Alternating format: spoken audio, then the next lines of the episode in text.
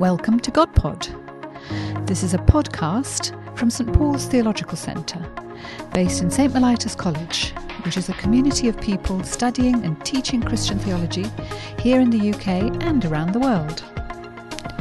Graham Tomlin, Mike Lloyd, and the occasional guest join me, Jane Williams, in discussing God, life, theology. In fact, just about anything.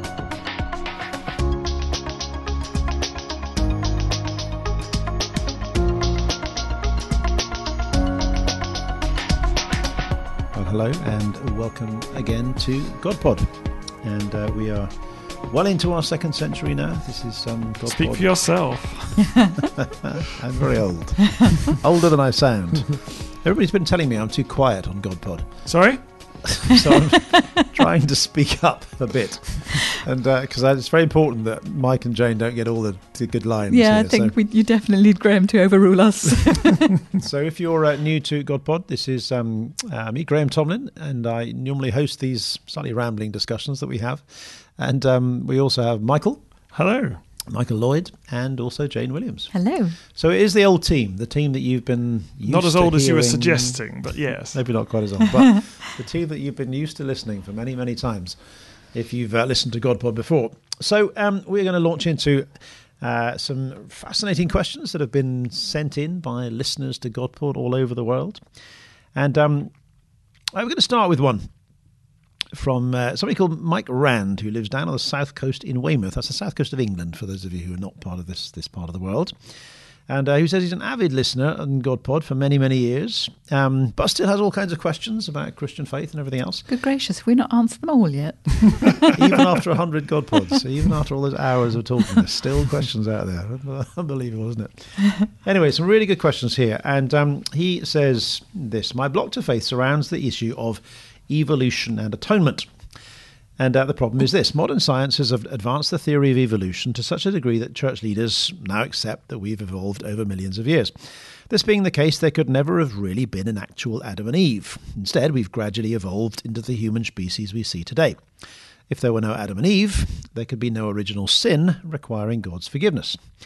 If there's no original sin, there's no reason for God to sacrifice his only son, Jesus of Nazareth.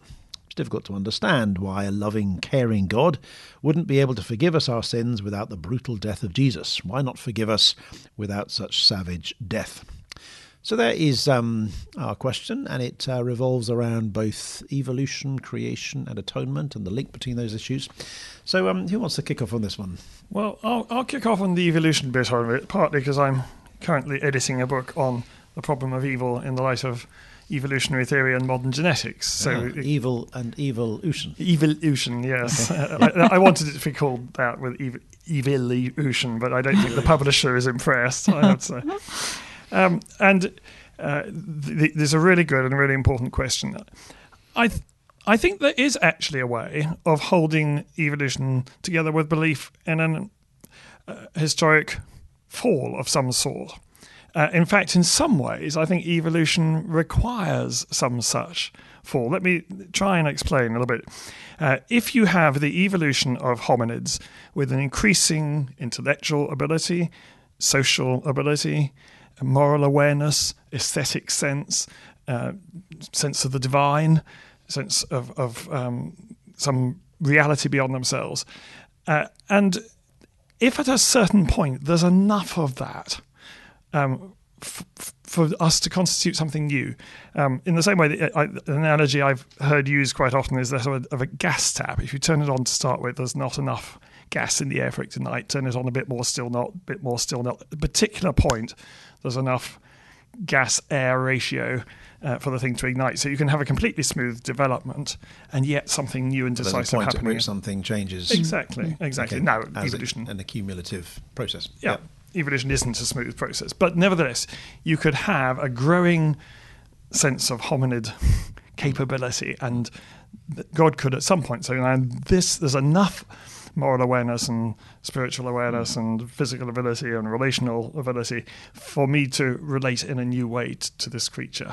And is that related to the the um, the sense that God gives you know, places his image upon humanity. Is that what you mean? by- Yes, yes. It, th- there's enough of them reflecting Yeah. who I am now Yeah. uh, for me to say, yes, the, these are people who is the bear my image image. of The- these are people Mm-hmm. um, who can ha- p- have particular roles within creation. And particular kinds of relationship, a different understanding of relationality. Exactly. Okay. Okay. How does how does the fall fit into Well, that? the fall fits into that because uh, if if you have there's a particular point in which there's enough moral awareness for a creature to be held accountable for their actions.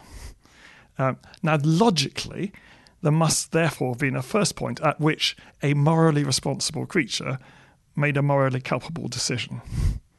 Th- Logically, there must have been such a case, a point. So, I actually think evolution requires a uh, a historic fall in some sense. Now, what we do know from modern genetics is that it is very unlikely that a single human pair, reproductive pair, were the progenitors of the whole human species. I don't think that makes a whole lot of difference to the matter. The point is, at a particular point, human beings became uh, human enough to be considered in the image of God, and at a particular point after that, they took a wrong turn. It's, Okay. That's very interesting, and and and of course, um, whatever your position about original sin, um, there is no doubting that uh, we sin, that the world is a place of violence and um, and misunderstanding and flawedness, um, so that uh, God's response to that. Um, needs to be in relation to that sinfulness, whether it's original or ongoing, doesn't it? So, so then, Yeah. The the other point that's always struck me about original sin is, is that if, if you actually think that there wasn't a historical fall, in other words, there wasn't a point at which, in some way or another, humans or some you know early form of life you know, t- took that morally culpable decision to turn away from God and do what was evil towards God and towards one another. If, if that never happened, in other words, if evil has always been part of reality, if it's always been part of it right from the very beginning, then actually you don't have any category for thinking it could ever be any different. In other words, it's always going to be here. Uh, there's no real way of thinking of this world without evil and sin, which actually is quite a depressing prospect. The fact that, that actually it's here to stay, there's nothing we can do about it. It's basically something that's just part of human life, it's part of reality, it's part of creation, it's an indelible part of this of this world. And in some ways, you know, the, the proposition that you know Christians always said that you know there was a, there was you know originally creation was good, originally humanity was good, but we went wrong, gives you a category for thinking it's possible to imagine it getting right again. As Derek Kidner says, um, if evil and suffering do not have the first word in creation, they need not have the last. Yeah, yeah. but there's also that, that sense that if um, they are just part of how things are, why do we worry about them? You'd think we would Yeah. sort of take them for granted, Yeah. but there's this sense that we know they're something wrong. Yes. exactly. We, we, we feel uncomfortable about it. Yeah. We want to get rid of it, and we we have all kinds of utopian dreams that have always been around in human life. You know, political ideas, sort of philosophical ideas of of imagining a, a kind of a kind of utopia. Now, where does that desire come from? Actually, if sin and evil have always been, they're just part of the fabric of everything. And it seems we have a deep instinct to say that they just they just don't belong here. That they're, they're, they're not part of nature. They're part of nat- their, their nature gone wrong. And so it seems to me that only a, a a proper doctrine of the fall as a historical um, occurrence gives you any, any, any possibility of hope in the end that evil and sin might one day be banished. And explains our deep sense of wrongness Yes. about Yeah. about evil, about suffering, about death. Actually, Yeah, yeah. So, in, in terms of Mike's question, um, am I right in saying, Mike, you would say it doesn't matter too much whether there's an actual original Adam and Eve figures, but that the the, um, the the jump from that to say there is no original sin that that, link, link doesn't work. That actually you you can believe in a a process of evolutionary development with this idea that at some point human beings acquire enough kind of moral ca- capacity, um, ability to relate to one another and to, and to God, that they are they are able to bear the image of God, Uh, and then uh, uh, we've come. So actually, you, you, don't worry too much about whether there's a physical, there's, a, there's, an actual Adam and Eve, but you do worry whether there's an actual fall. Is that right? Well, I mean, I think there must have been a, a first moment at which a human being took a, a morally culpable decision. Yes, um, and that you could think of as being kind of Adam and Eve. Is that yeah, right? Yes. I mean, of course, Adam yeah. means kind of Earth man, yeah. and yeah. therefore is probably more going. You know, it's not like calling him Steve. You know, is, there's something else going on. It's Steve's fault, isn't it? um, okay. But, but I mean, I think original sin uh, uh, is slightly different from the concept of the, of the fall. Original sin is is the consequence of what happens at the fall. How it happens, there's a whole lot of different theories as to how, mm. uh, of which Augustine's idea of transmission through reproduction is only one. Yeah. Um, and I personally, Jane might take a different view on this, uh, but I personally think that that is more complicated now mm. that we've discovered genetically that most human beings are not descended from a single mm. pair. Um, but there are yeah. But there are but other ways whole, of thinking. There's another way of thinking. Of ways in which one generation's mistakes and tragedies and pain is passed on to the next generation. You can kind of imagine how that happens. Creates hurts, which yes. which exactly. then produce reactions, yep. which then produce hurts that then produce. So that we're never quite born with a totally clean slate. Exactly. Nobody has the, the, chance to completely yes. choose. Yep freely. Yes, which yeah. in a sense was Augustine's point that we're yeah. not we're not just individuals born with an entirely Ex- clean slate. Yeah. We're part of a mass of humanity which is all bound up in this network of pain and tragedy and sin and so on, and, and therefore we're compromised from the very moment we're born. And that that just seems to be observably the case. Yes, absolutely. Yeah. We're going on to the second half of the question. Um, we talked about creation, Adam and Eve, the fall, and so on. But um, what about this question about um, uh, the sacrifice of Christ? Because I guess the question is there. Does that not seem rather unnecessary? Why does why cannot God forgive without this bloody death of Jesus uh, on a cross outside Jerusalem in AD 33 or whenever it was? Why did it require um, death, pain, um, brutality for forgiveness to happen? And of course, part of the answer to that is that, um, of course, God does forgive. And that's why God comes, God the Son comes to live the incarnate life, to, to demonstrate, provide um, uh, in, uh, an encounter with the forgiving God. So it isn't that God, um, the Father, turns away his face until the Son is dead. Mm. Um, the, the coming of the Son is entirely God's act of. Um, forgiving love. When we were still far off, God met us in his Son and brought mm. us home. Um, not you know once Jesus was dead. Um, and it was God in Christ reconciling the world for exactly. himself, not God over against Christ. Exactly. Yes. Yeah. So the whole um, of, of the action of God is the action of a forgiving God. Yeah. Um, and the other thing that, of course, that um, catchphrase sort of that, that way of describing it forgets is that it isn't God who hammers the nails into Jesus. we do that. Um, so, what God is doing is entering into the world of human violence as we have created it in our sinfulness, um, and uh, and in in that sense, becoming completely one with um, the world that we have the, uh, that we have made in our sinfulness, and um, and the reason why that is um, is a necessary part of God's forgiveness is that how can God simply say to to um, people who've um, you know killed each other, raped, brutalized, maimed each other, "Oh, I forgive you," and yet remain a God who takes seriously what has been done to victims, takes seriously the injustice of the world. Um, uh, it's as though we, we we need to unpack the concept of forgiveness, isn't it? What does it mean for God to forgive? Does He just say, "Let's let's pretend it didn't happen"? Because how is that a proper response to the reality and of, of, of the destructiveness of the world. Um, and so God's extraordinary action is um, both to take completely seriously our free choice to be awful and brutal, and yet to say and that's not the end of it. Your action is not does not limit what God can can do in this sense, and it does not undermine God's justice. could go on for another half an hour about that, but those are the sort of starting Yeah, sure. places I'd like to start from. And uh, of course, the, we've mentioned this in a number of GodPods, but there's a, there's a great uh, slogan of the early church, isn't there? That, that that which is not assumed is not healed. That which God doesn't enter into and take into Himself doesn't get healed in, in, in the person of Christ. And and therefore, there's a sense in which why does Christ have to die? Because death needs to be undone. Hmm. And how do you undo mortality but bring it into touch with the immortal, hmm. the hmm. eternal?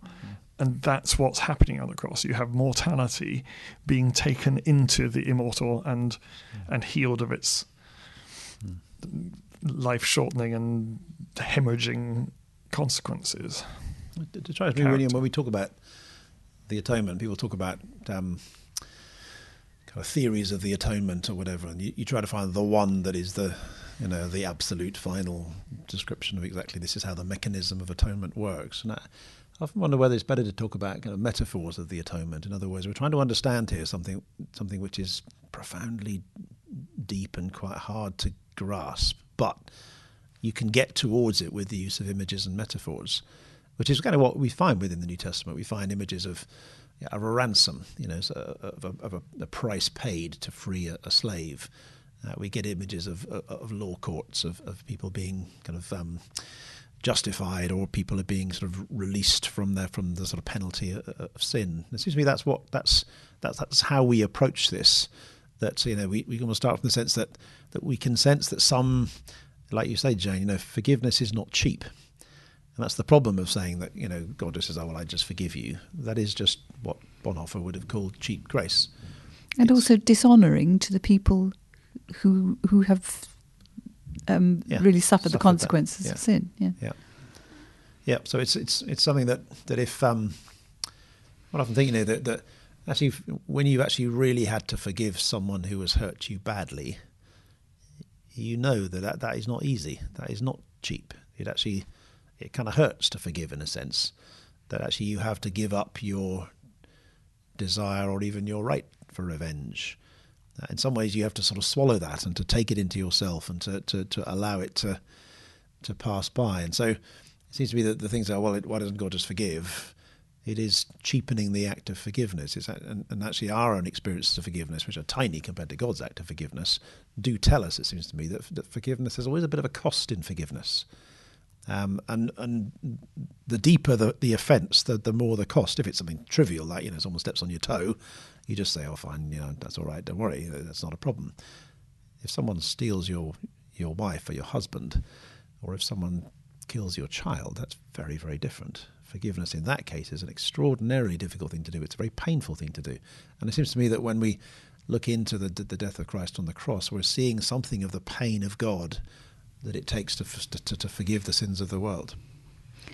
and and and also seeing um i mean th- that um the one who is going to be our judge is one we have victimized so all those victims uh, throughout the world throughout history whom you know the powerful and the rich and the um it, thought well, it doesn't really matter what we do to them they are the ones that we see in the face of Jesus as we come to meet our judge. So there is this sense of of the utter seriousness with which God takes the cost of sin, um, and uh, and the fact that we can only be transformed by seeing what we have done, and accepting um, God's forgiveness. I think people often compare kind of Christian theories of the atonement and of God forgiving with the way we forgive one another. Uh, and you know we don't need to any, anything to die in order to forgive somebody. Uh, and they say, why can't God do the same? But I wonder whether human forgiveness doesn't actually depend in some ultimate way on divine forgiveness. There's a there's a wonderful novel um, by a Russian novelist called or Siberian novelist called um, Leonid Borodin called Year of Miracle and Grief, and there's an extraordinary conversation between a boy and his mother um, about when he broke the gramophone, um, and he said, "How could you? You you forgave me for." doing it? And she said yes. And he said, well, well how could you do that given that the gramophone remained broken? Hmm. Uh, to which she has no immediate answer. Mm. Uh, as often parents with children's questions, I think. Um, and I think there's a profound thing there. And the whole novel is an extraordinary ex- exploration of forgiveness in post Soviet Russia, really. Um, but I think there's a sense that all forgiveness draws on the ultimate putting right of all things.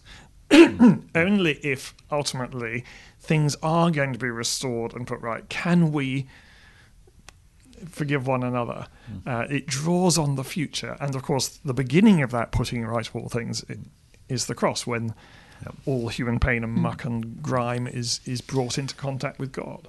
Yeah. And, is... and when death is not the end. Yes. Um, so when we have put something to death and think we don't need to worry about it anymore, we are reminded that's not the case. Mm. Death is not the end. Mm. The life of God is. Yeah, and to get to that point requires. It's not a straightforward journey. It requires a descent into the very depths of the problem, and I, I think uh, you know I was been taken by this idea that that Christ, in a sense, descends into the very heart of darkness. He, you know, God cannot redeem sin and evil without entering right into the very very heart of it. And that that means, and this is a this is an idea that comes out quite strongly in Calvin's doctrine of, of atonement, which is fascinating the more you read it, which is that, that actually God, God in Christ enters into the very place of God forsakenness. So actually, the, the worst experience in human life is to know that everyone has abandoned you. You know, no one is no one is on your side. Every, or your friends have abandoned you, your family's abandoned you, God's abandoned you. You're entirely alone. That's the worst place to be in your pain and your suffering. Because sometimes, you know, pain and suffering can be bearable if people are around you and supporting you. But if, if you're not only going through pain and suffering, but everyone's abandoned you, that's the worst place to be. And that's precisely the place that God in Christ goes to. And then that, that the cry of dereliction when Jesus says, My God, my God, why have you forsaken me? He enters into that very place where, if you like, God is abandoned by God in that strange paradox. And so actually, he does enter into the very heart of darkness to be able to transform it and redeem it and rescue humanity from it. So there's a lot there, I think, that, that helps us begin to see why it, it was somehow necessary for, for God in Christ to enter into that place of pain and suffering. But not so that God could forgive us. I mean, not that God won't forgive us without, but because that is what we have made. Yep. That's that's the reality. Yep. And that is the nature of forgiveness. Yeah. yeah. Fascinating. Well, thank you, um, Mike, very much for your question. I hope that um, helps to um, begin to answer some of those. We've got a few more um, that also relate to various aspects of the person of Christ and um, uh, his life and, and, ministry. And one of them, particularly, is about um, going from the uh, the end of Christ's life to the beginning of Christ's life. This is one from Jeremy Jeremy Simoneau from Seattle in the United States uh, who says, I love the podcast and I'm in the process of making my way through all 100 shows after discovering it last week. So we'll try not to make too more, too many more, too fast, so that you've got time to catch up. So, and I hope you're listening to this in your hospital bed.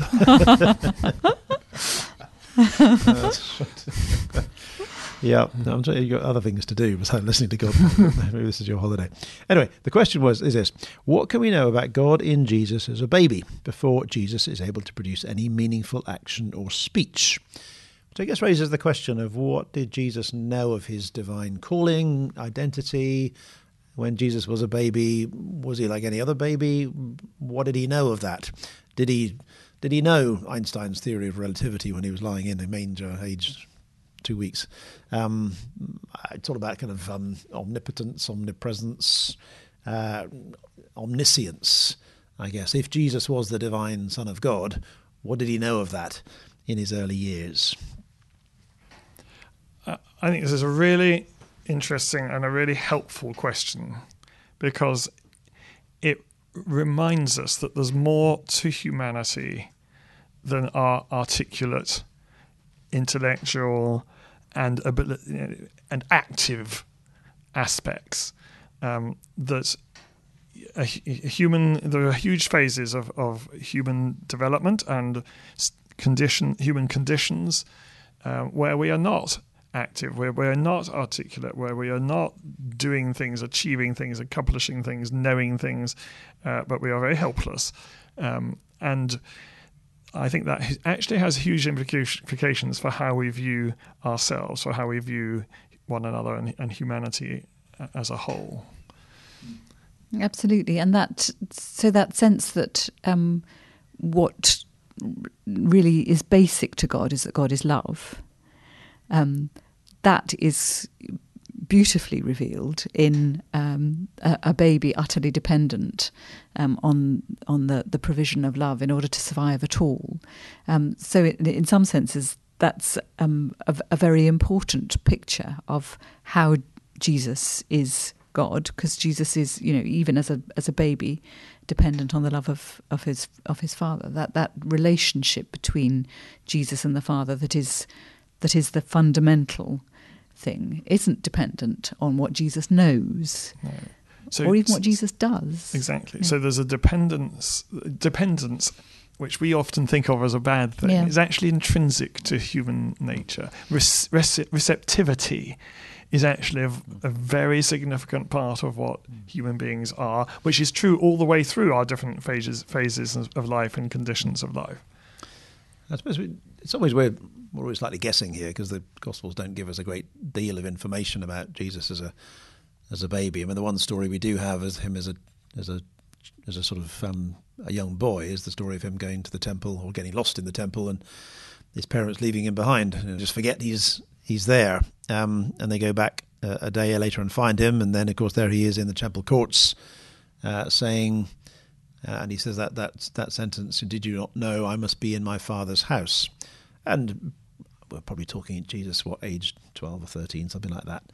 Uh, and so that story does give us a little hint of a, a, kind of knowledge of a relationship with his heavenly Father at that point. And I guess if you take that back, did Jesus know that as a baby? Well, um, you know, did Jesus know he was the divine Son, the second person of the Trinity, while he was lying in, in the manger? Well, maybe not. But you know, you think of any human baby. A human baby can quite quickly gain an instinct as to who his or her mother or father is.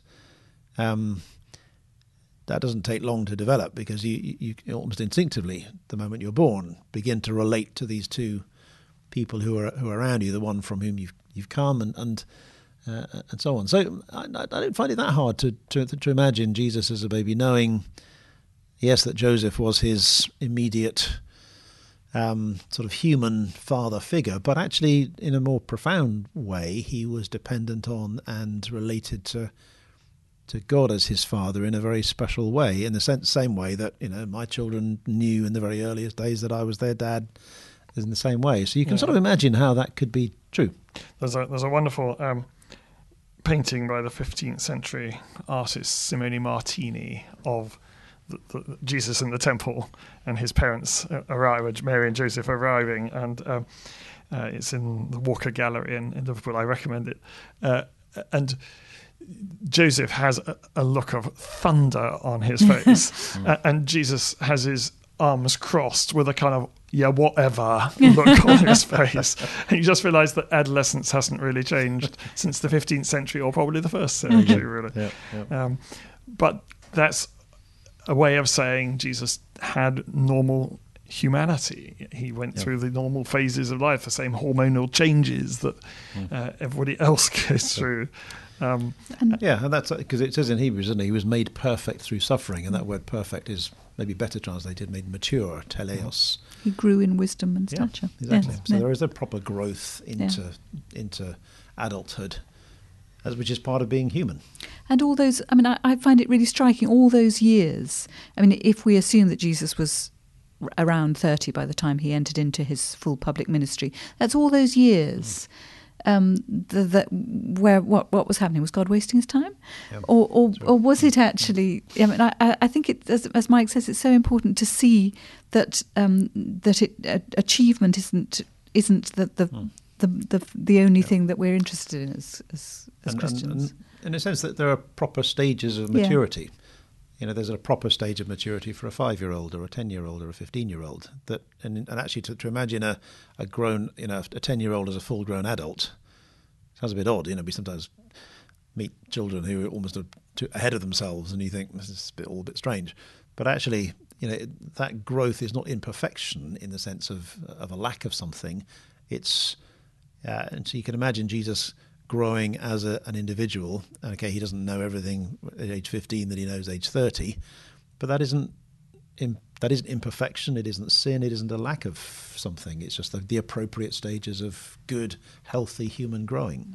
One of the other stories that we have of an even earlier stage of, uh, you know, a prenatal stage of Jesus' um, mm. development is is the story of the visitation, mm. uh, where Mary goes to visit her kinswoman Elizabeth, um, and we're told that the baby within Elizabeth leapt in it in her womb. Mm. Um, at, at, the presence uh, of, of, this mm.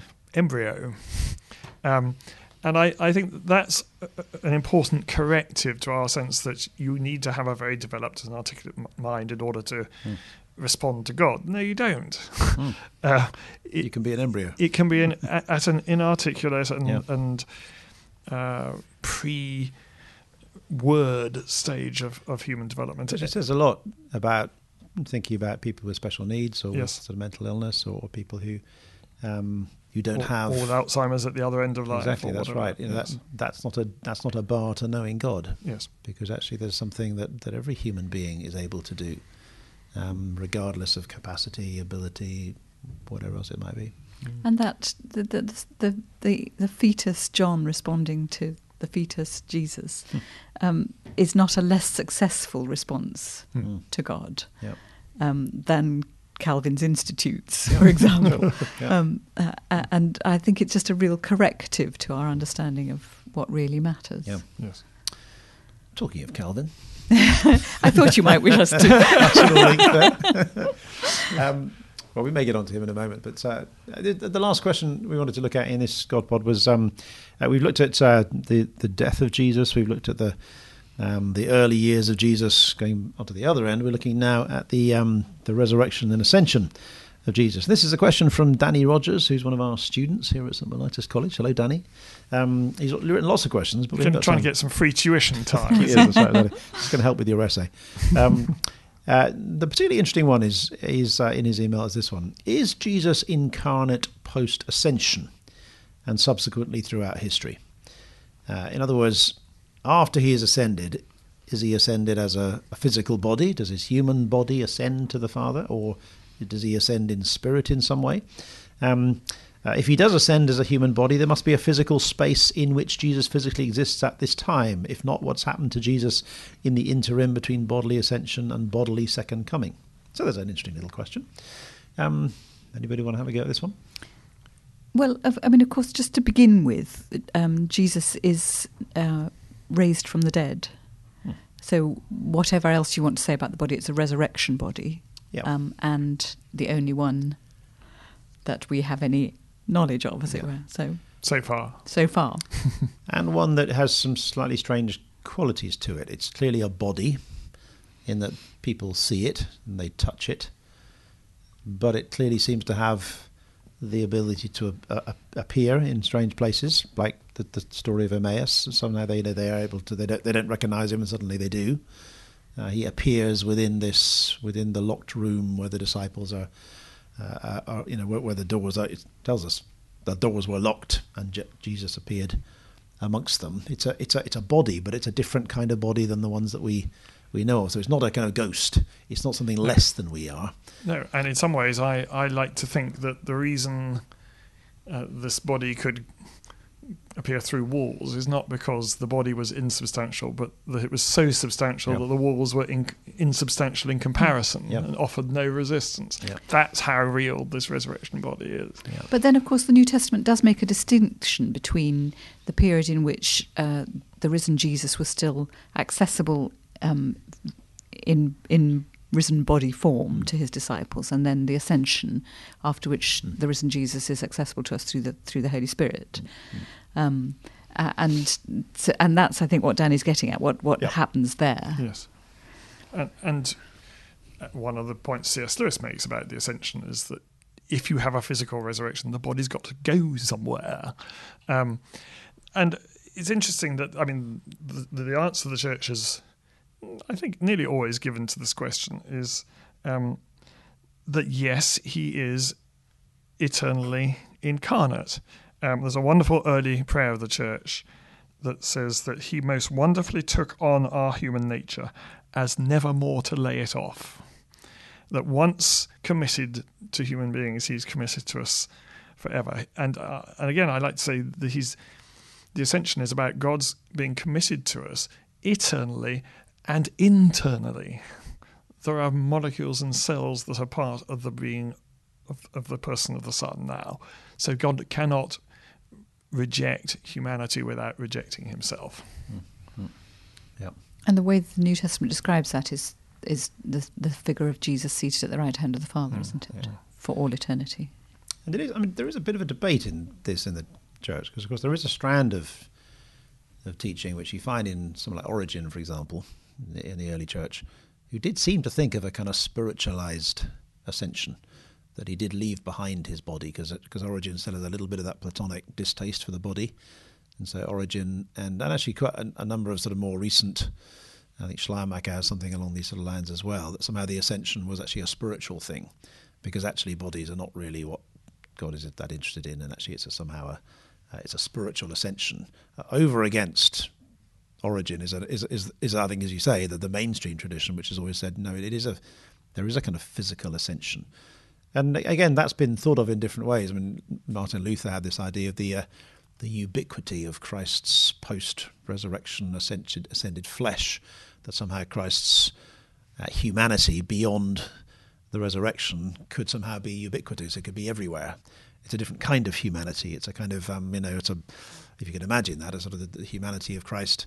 Uh, and he, he sees very much the humanity and divinity of Christ all bound up together. You can't really separate them out um, but the, the humanity of Christ becomes ubiquitous.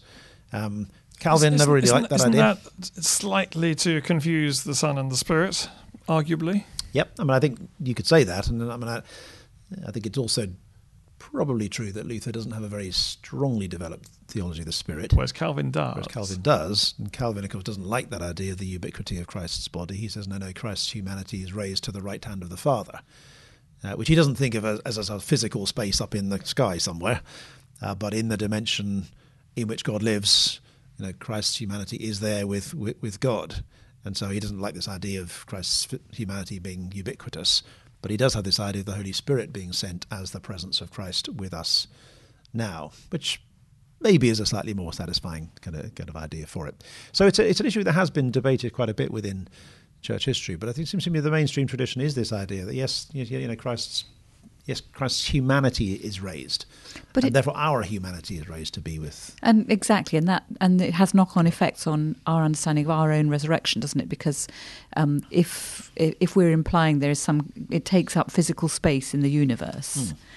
Then we're saying there can be presumably only a certain number of people uh, who share in Christ's resurrection because there wouldn't physically be space otherwise. So yeah. um, that that metaphor that Paul uses about um, a seed that you know turns into something else. Yeah. Um, basically, we don't know what a, a resurrection body looks like or what yeah. kind of you know how it exists. We just know it's not quite the same as. That's right. Yes, that's well, what, I mean, one closely connected. Is about, isn't it? It's Paul saying there are all kinds of different types of flesh. The flesh of animals, the flesh of, of, of humans. There's the kind of physicality of stars and space and everything else. And uh, he's saying that you know we mustn't be too kind of narrow in our understanding of what physicality means. There are different kinds of physicality than, than the bodies that we have now.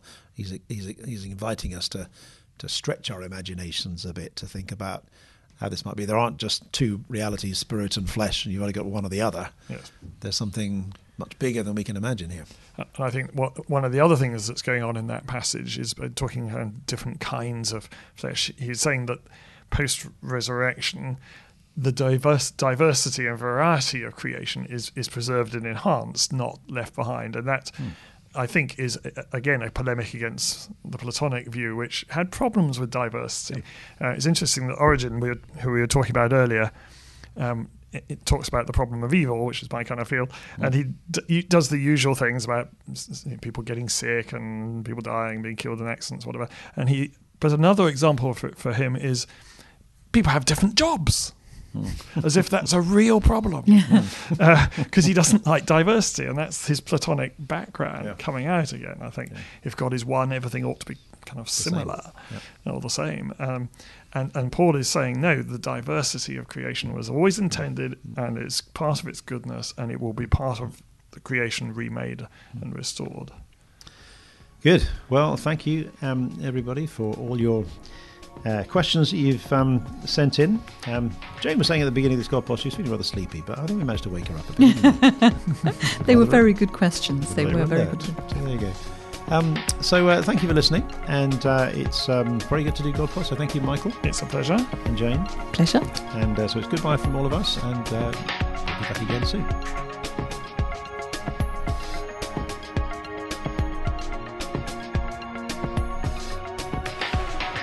That was GodPod, a podcast from St Paul's Theological Centre. If you want to send us a question, just email it to godpod at htb.org. We can't promise to answer all the questions you send in, but we'll certainly try.